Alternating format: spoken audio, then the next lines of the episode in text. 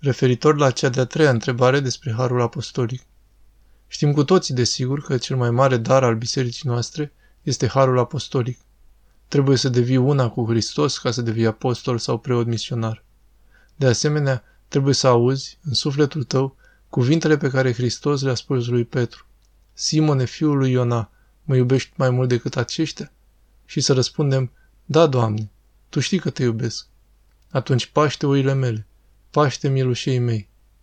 Acesta este harul apostolic, să-ți dai viața pentru întreaga omenire, precum Domnul și-a dat viața pentru binele întregii omeniri, pentru întregul Adam. Să te rogi nu pentru tine, ci pentru lumea întreagă.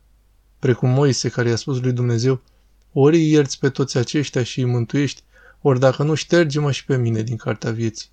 Nu vreau să fiu despărțit de frații mei. Este un mare dar. Este inima lui Hristos. Este întru totul imitarea Marelui Apostol Hristos, arhiereul bisericii noastre. Un astfel de har a avut, după umila mea părere, un mare Geronda contemporan, Geronda Efrem din Arizona, care a fost un isihast, un niptic om crescut duhovnicește în mijlocul pustiei, la picioarele bătrânului Iosif Isihastul. Și totuși, având atâta iubire și curăție în inima lui și atâta lepădare de grijile lumești și o rugăciune arzătoare, Domnul i-a arătat harul apostolic și a plecat din Sfântul Munte mergând în America, o țară rătăcită cu multe greutăți, multe probleme, cu batalioane de demoni care îl împiedicau și îl războiau. Și acesta, om mic de statură care știa doar zece cuvinte în engleză, a învins idolatria care exista în acea țară. Acea stare de ateism pe care a găsit-o acolo pe continentul american.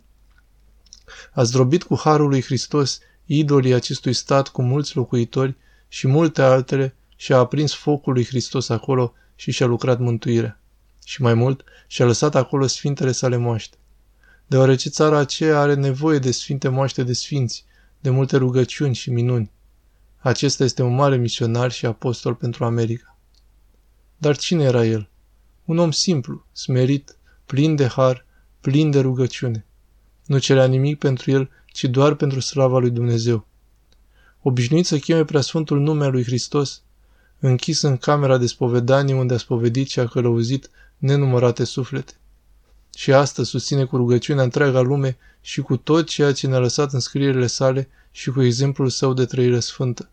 Consider că este unul dintre cel mai puternici și mai bun exemplu despre misionarism și harul apostolic al apostolului contemporan al Americii și sfânt al acestei țări, unde Dumnezeu l-a trimis ca să propovăduiască Evanghelia lui Dumnezeu acelei lumi.